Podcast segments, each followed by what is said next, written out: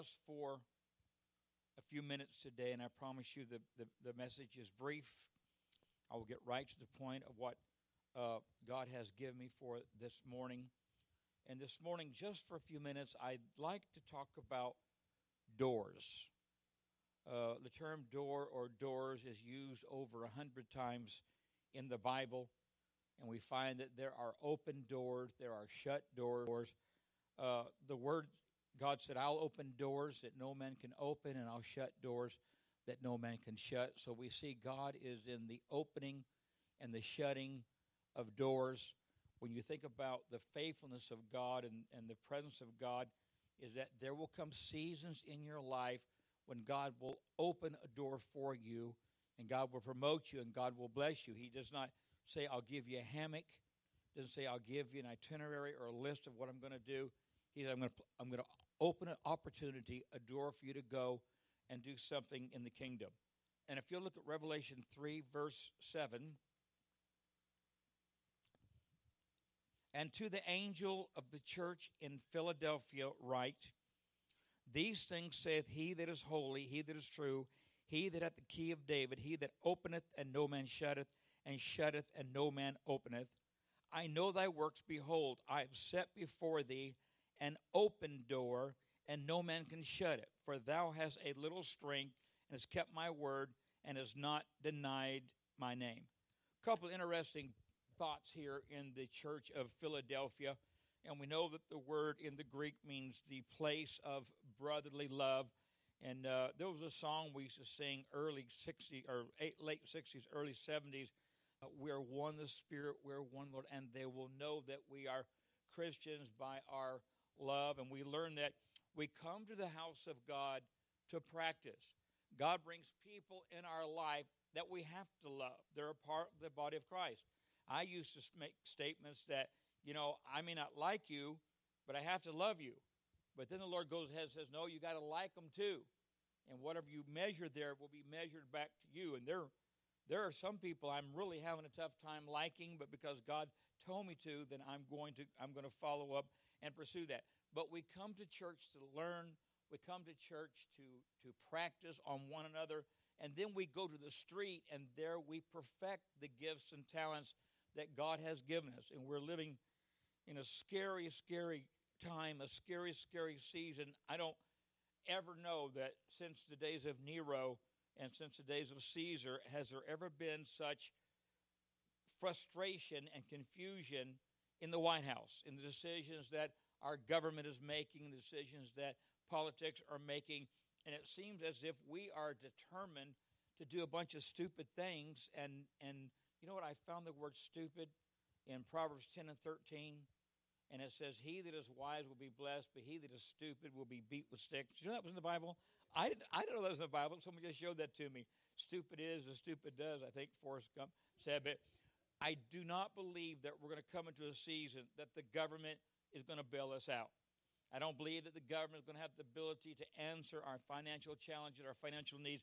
Our trust, our hope is in God. And our trust in our that says, I am going to guide your steps. I'm going to make sure you don't fall down an elevator shaft. Nobody wants to fall down an elevator shaft. I'm going to, I'm going to present opportunities to you. And then there's some opportunity. I'm going to shut the door. I spoke with someone this week from our house that was offered a significant financial raise. A move was had to take place, and things had to take place. And we've been praying, been praying every day about it, and hadn't really. I guess for about a month we've been praying. And so I went to the family and I said, "What's going on?" They said, "It's it's so crazy. They made they made the offer, then they haven't followed up. Nothing has been said. Nothing has been done." I believe that's because someone is at a place where there's a door about to be open, and God will tell that person and, and, and work that work that door out. Um, a, a, couple of days ago, one of the girls from Hope House said, "Would you would you pray? Would you would you intercede? There's some things going on that I don't know if I should go here or there. Kind of like that book by Dr. Seuss, The Places You'll Go." And said, "I don't know whether to go this way or go that way." And Pastor Ron and I both felt like that God gave us a word for her, what direction she needed to go, and we intend to share that probably tonight or Wednesday night. But, but doors are opportunities for us to do and be what God has called us to do and to be? Do I have a witness or a friend in the house? I think about I think about this passage of scripture. There's three revelations, or there's several revelations in this passage, but I think first of all the revelation in the name. The fact that it is the church of Philadelphia. It is a church that loves. It's a church that responds to whosoever. I appreciate that so much. Then the, then the angel of the Lord tells this church, you have the key of David.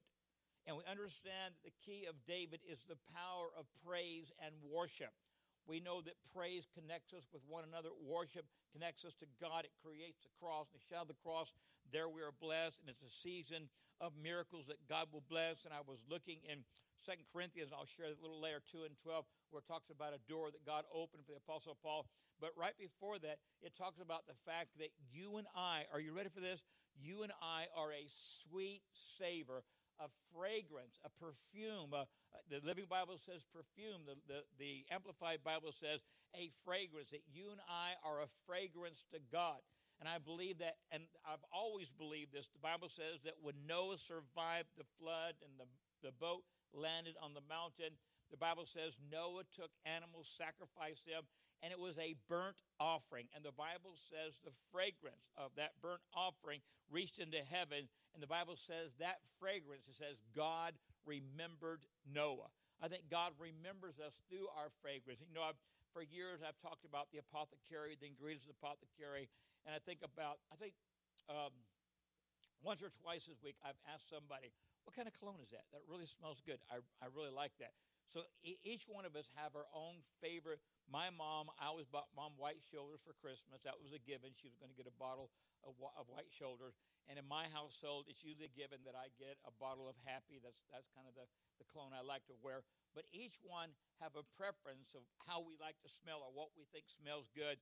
But that the Bible says that we literally have a fragrance that reaches the presence of God. And I hope it's a blessing fragrance. I hope it's not a stinky I hope every time we come in God's presence, God said, "Oh no, here's that whiner and complainer here. Are they going to come?" And you know what? Having we had the baby a couple of days uh, this week, and it was fun for the girls, I pretty much took off, went hunting and fishing and stuff. But you know, you watch that babe, and everything that baby does is is is is birthed around a cry.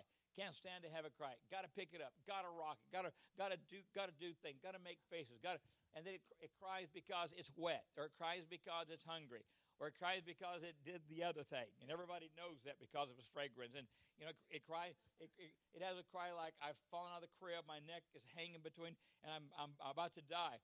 But you'll learn all those cries are for one reason and one reason only, and that's to get the attention of their caregiver. That's why the baby cries. The baby wants to be held, the baby wants to be caressed, she wants to be nursed, she wants to be fed, she wants to be changed. And you know what? I look, I'm I'm 60, uh, she's 14 weeks, and there's not a whole lot of difference between her and me.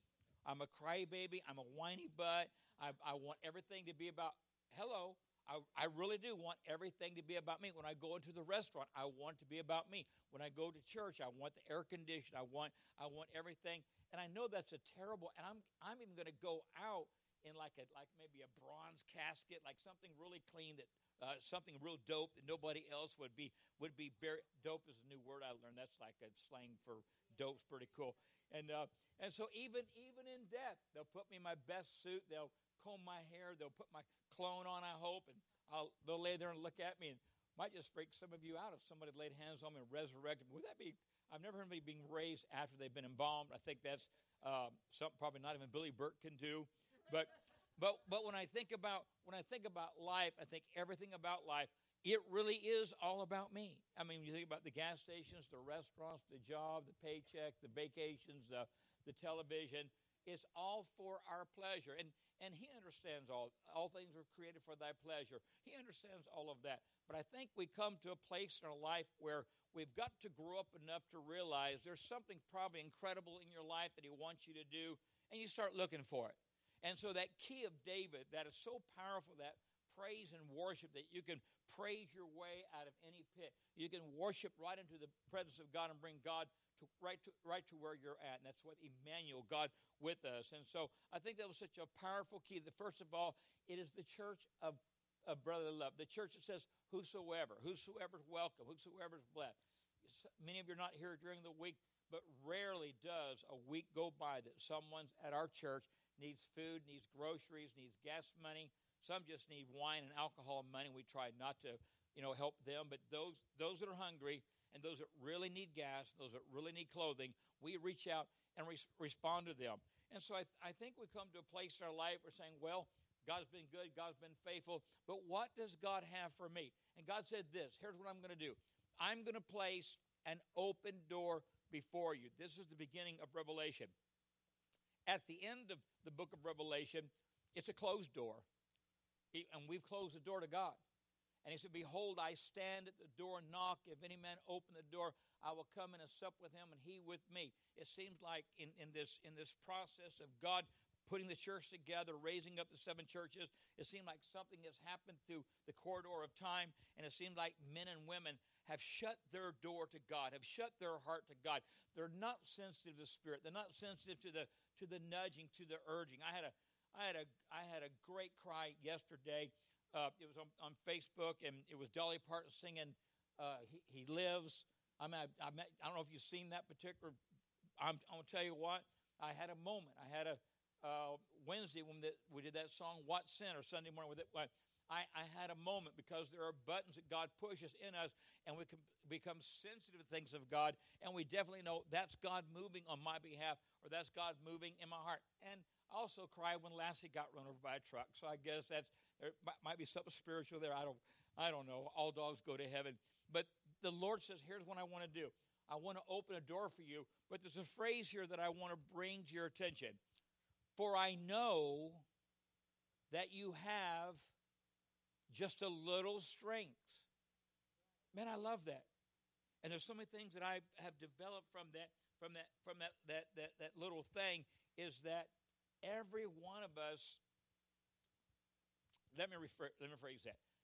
God has a tendency to take our weakness and bless it with His greatness and open doors that so many can be blessed and so many can be favored and so many.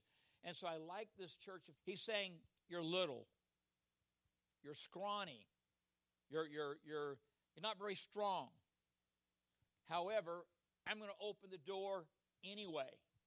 And I love that where God does not look at our genre or look at our look at that what family we're part of or what what tribe we're from. He doesn't look at any of that, but he looks. The Bible says that God looks on the heart. God sees your heart, and God is either going to see a pliable heart that says, "Hey, I'm willing to submit. I'm willing to come under the covering of God. I'm willing to do what God calls me to do and do what do what God wants me to do." I remember uh, thirty some odd years ago, as the as the door had opened for Pastor Ron, tonight. By the way, Pastor Rhonda ministered to 128 countries, the possibility of over a billion people uh, Thursday night.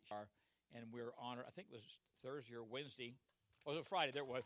We, we, we, thank God for that. But, but, but and that, that's just a door that, that God opened for her. She ministers. We've ministered there before.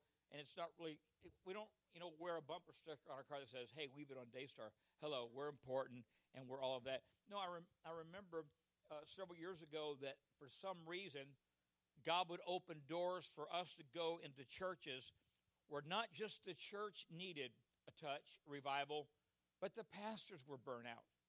And the pastors were going through stuff.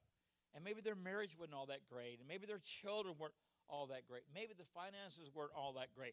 But we begin to learn that God used us just as much to minister to staff as He did for us to minister to the body. And it's not like I have a degree in counseling. I'm not Jimmy Evans. I'm not Dave. Dave. Harb. I don't. I don't have a, a, thing beside my name that says that I'm a qualified psychiatrist or psychologist or whatever. But it just seemed like that was the that was the avenue that God placed us on. And I remember talking pastors out of divorcing their wife. I remember talking pastors out of leaving the ministry. Just want to lay down everything and leave the ministry. And so it looked like there for a season that God began to use Pastor Rhonda and I to kind of pastor pastor, if there's such a thing as that. And we begin to bless them and open doors, and then we re- respond and touch base with them during the week, even if we hadn't been to their church in a while. When God spoke to us about pastoring in Cleveland, the door had opened for Pastor Ron and I to go on staff at a very strong church here in the city, ran, ran several hundred. And the pastor wanted me to take on all the Sunday night services, and he wanted me to start a Sunday morning service before the regular service. And so we'd have gone in, and we we're pushing the college and career. We're going to push the single ministry, and I felt like we really had the ability to, to build a real strong, healthy congregation. We prayed about it. We told others to be praying about it. And through a process of things that, that completely changed, that, that, that bait, if you want to call it, that we responded to, that bait was withdrawn and that door was closed. But here we were in Cleveland, really feeling like that God wanted us to plant ourselves here and be a part of a, of, of a church. And then we stepped into an eight week revival that seven, several hundred were saved, several were blessed, great, incredible things. Eight weeks, every single night. We didn't take night. We went all the way through two services on Sunday. And in the process of that eight week revival, there were over 500 first time decisions for the Lord. It was incredible. It was a people still today will come up to me and say, I remember that revival. I remember that. I remember and I, I, thank God for that because it was a great season, it was a great memory. But out of that, a church was birthed. And what was so crazy, we had never been to college, theological seminary. We didn't know how to be a pastor. We didn't know all the stuff that we would go through. We know all the stuff that we didn't encounter. And let me tell you something. That first year, it was wild and crazy. Uh, my my father-in-law used to make the statement: "The brighter the light, the more bugs." Let me tell you something. We we drew bugs from the north, south, east, and west. We we drew crazy. I mean, I will not. Actually, the stories aren't boring. I got some really good stories, but there were some things that happened that first year of ministry. Is like, wow. No wonder my mom and dad are suicidal. No wonder when they pastored the same church for 29 years, they wanted to kill everybody. And you begin to begin to realize that it it ain't what it it ain't what it appears to be. I thought the preachers preached on Sunday, ate fried chicken, and golfed the whole week. I just thought that was kind of the way that they they roll because a lot of churches I went to, that's what the pastor did when we were there in revival, and it's like it was it was a whole nother world, and there was no there was no how to uh, videos. There were no how to. There's books, and we could read and we could read, but most of everything that we did, it was because God opened the door because God placed us where He wants to be, and God put us in a place. And there were so many things that that we did that were cutting edge. Uh, we we were the first church in the entire community to purchase the uh, the the 30 second commercials that talked about the things of God. Powerful, incredible. We were on TV several times a day. We were on TV ten times more than what we paid. And I called I called the I called the producer and said, Why are you airing our commercials and not charging us? We can't afford it if you did charge us, so we're glad you're. Why? They said these commercials are so quality, we want to show them for free. I remember any any hospital that you went in in the emergency room, there was a bowl of fruit that said provided by Church of the Harvest. We started that, and then other churches started cooking brownies and donuts and cookies and, and lasagna and it was like so we but but but but but God opened that door and that was a door that we went through. We had no clue that Charisma magazine was going to put us on the cover of August 1998 and our story was going to be told in living color. I think there's about 8 or 10 pictures of us in color. One of me lifting weights, one of me with the I used to I, when we did the drug thing, we all carried guns and a couple of pictures there, beautiful Pastor Rhonda they came to our home. We had no clue that we were going to be in the cover. We had no clue those doors were going to open.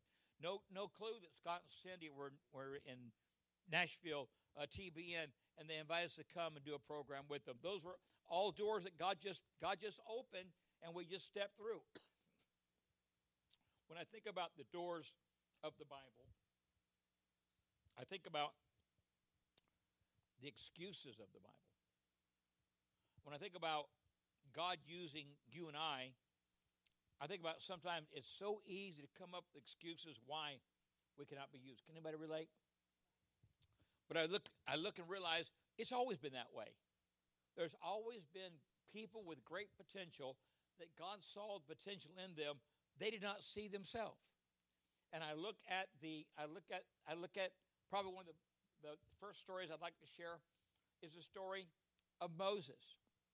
Moses was spared in a season of when everybody was murdering the firstborn boys and they were being thrown into the river and fed to crocodiles. And Moses was hid and Moses was spared.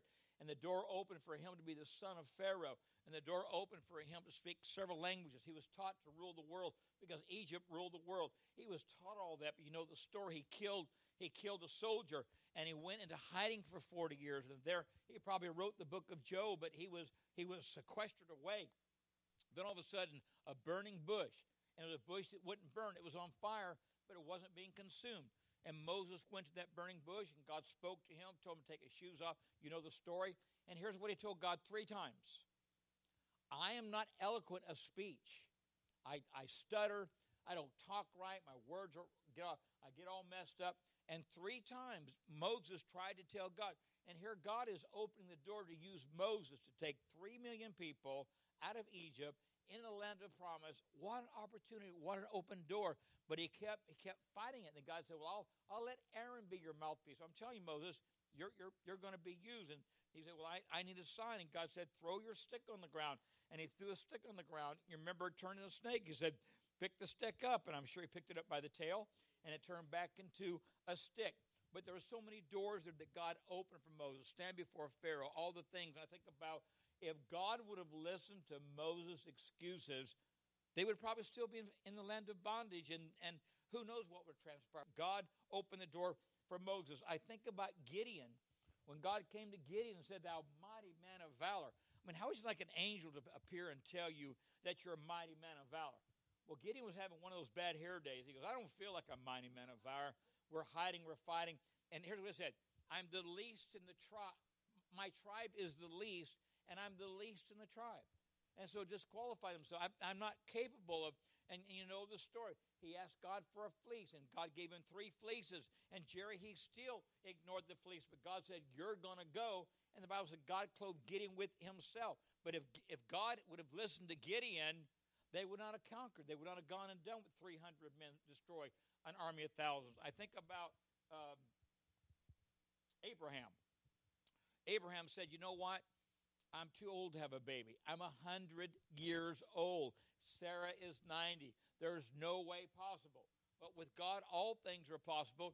And God said, I'm going to raise up out of your loins, I'm going to raise up a generation that you're going to be more than the sands of the sea, more than the, the stars of the sky. And he did it. He did it through a barren womb. He did it through Abraham obeying the Lord. But if Abraham, if God would have listened to what Abraham had to say and said, I'm too old, then there never would have been a Jewish nation. They never would have been, been coming to the land of promise that God spoke for them to do it. When I think about Jeremiah, God tells Jeremiah, I knew your gender, I knew your name before you were in your mother's womb, and I've called you to be a prophet to the nation. You remember the story. And Jeremiah said, I'm too young. I'm I'm too young to be a prophet to the nations. I'm too I'm I'm too young to pursue the things. But aren't you glad that God didn't listen to Jeremiah, but that God promoted Jeremiah and used him and he touched the world and worlds to come? I think about Isaiah. God, God Isaiah told God, I'm a man of unclean lips, and my family are all unclean. And God said, Isaiah, that doesn't matter to me. You're going to prophesy about the Messiah. You're going to prophesy about the thing, the strife. You're going to talk about that he was wounded for our transgression. That's going to be your destiny. That's going to be your inheritance. And, and, and what God spoke through Isaiah, here we are 4,000 years later, still speaking the words of Isaiah and the promises there. What if God would have listened to Isaiah when Isaiah said, I'm a man of unclean lips? And I think about Esther when Esther was confronted, Esther told her cousin Mordecai, if, if I go before the king and he's not pleased, I could be put to death. And you got to remember, this king already had a problem with the queen. He had already sentenced his, his first wife out into the wilderness, and now here Esther was a new wife, and Esther didn't do anything to irritate him or upset him. What if God would have listened to Esther and Mordecai would have listened to Esther and not convinced her to go before the king's presence? But, but God didn't listen to Esther. God used Esther and she changed the heart of Xerxes and saved her people. Even, even the resurrection of Christ was in that lineage because Esther obeyed the Lord. Then I think about the, the rich young ruler that came to Jesus and said, What, what can I do to, to, to inherit the kingdom? And, and he told him, Go sell what you have and give to the poor. And and the Bible says the rich young ruler walked away because he was really wealthy. And we hope in the book of Mark, when Jesus in the garden, we hope that was the rich young ruler that approached Jesus and showed that he had sold everything. When I think about Ruth, I think about Ruth in, in a season of famine, leaves, leaves her land and goes into a, a strange land. And then God begins to nudge her to go back to her home, to Bethlehem. Aren't you glad that, that Ruth didn't have the attitude where there's a famine, we can't survive, we can't do anything? Then I think about Saul. When Saul was selected to be the king and they're looking for him, they couldn't find him. The Bible says he was hiding in the baggage. He was hiding, he was hiding with the stuff. He was so intimidated. And then later in life, Samuel looked at Saul and said, When you were small in your own eyes, then God could use you for his for his greatness and his glory. And all you know, all the way through the Bible, you look at Peter, you look at John, you look at Thomas.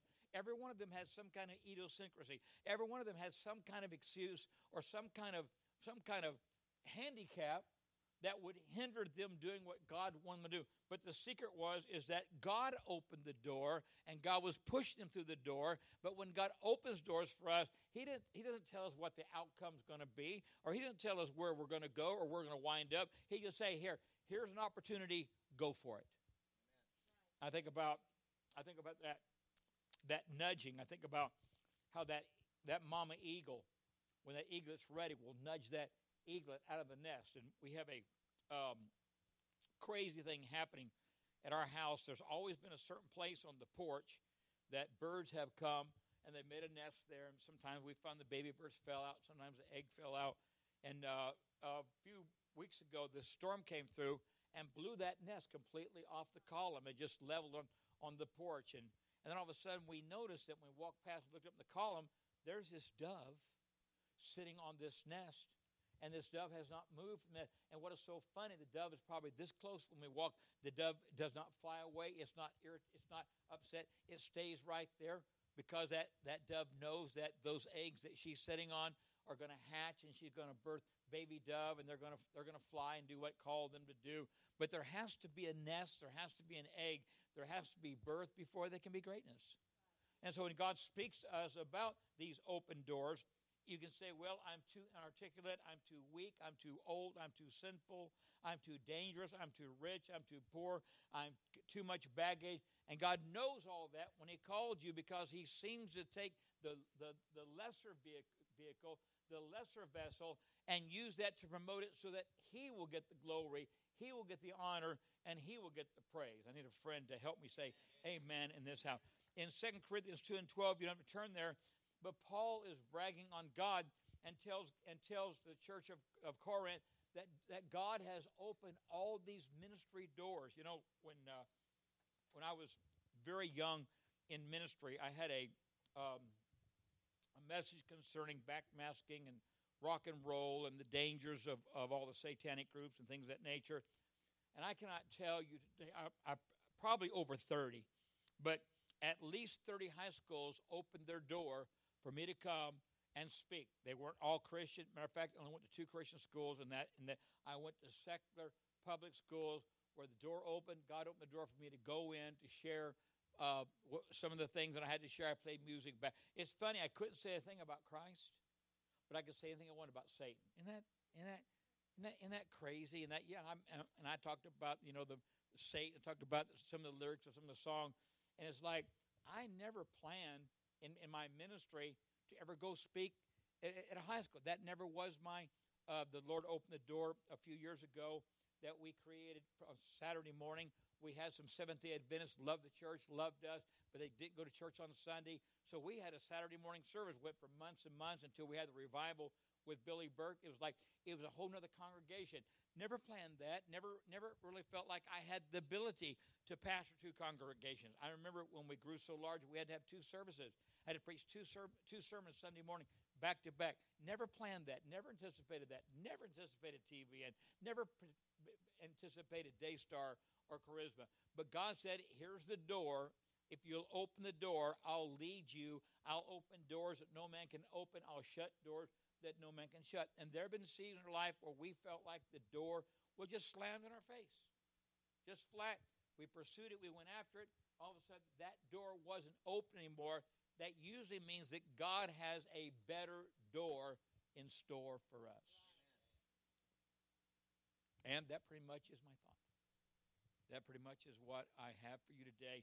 Is is first of all, and I don't I don't want you to re examine yourself and come up with a fault. We certainly don't want to do that.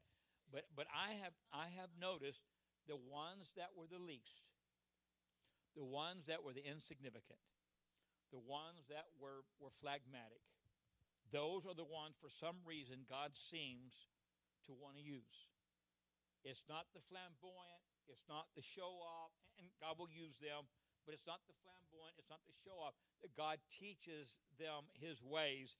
It's the ones that make themselves available, saying, Don't have a lot of ability, but I have availability. I'm here. I'm ready for you to use me. I'm ready for me to go through the open door. Go ahead and um, let's just let's just pray. Father, we thank you for your presence in this house. We thank you for the praise and worship